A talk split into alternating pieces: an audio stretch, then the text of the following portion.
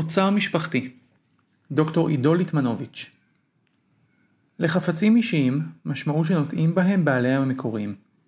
עם מותם, נשללת לעיתים המשמעות מהחפצים העוברים בירושה, כקליפה ריקה מתוכן. על היורשים מוטל להחליט האם לנסות למצוא את המשמעות המקורית, לטעת בהם משמעות משלהם, להיפרד מהם, או להתמודד עם האובדן שהם מייצגים, בחוסר משמעותם. קופסת הפח הגיעה אליי בירושה מסבי, אליו היא עברה בירושה מאביו. אל תוך הקופסה נאספו במשך כמאה שנים מטבעות שונים משנות לידתם של בני המשפחה, מאז 1867 ועד 1952. מטבעות אלו נשמרו כסגולה לילדים החדשים, ולא נעשה בהם שימוש גם לאחר מות האדם לכבודו נאספו.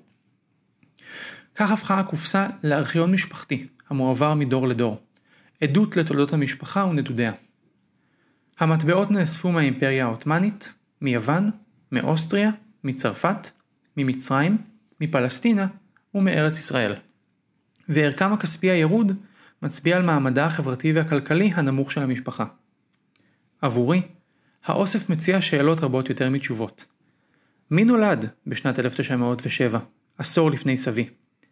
את מי מייצגת הפרוטה השחוקה, שלא ניתנת לזיהוי?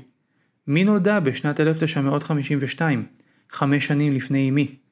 ויותר מכל, מדוע בחר סבי לשמור את הקופסה אך להפסיק את המסורת, ולא להוסיף אליה מטבעות כשנולדו ילדיו שלו? את העיסוק באספנות ובאגרנות, לעתים תאורטי ולעתים פרקטי, ירשתי מסבי, יחד עם הקופסה.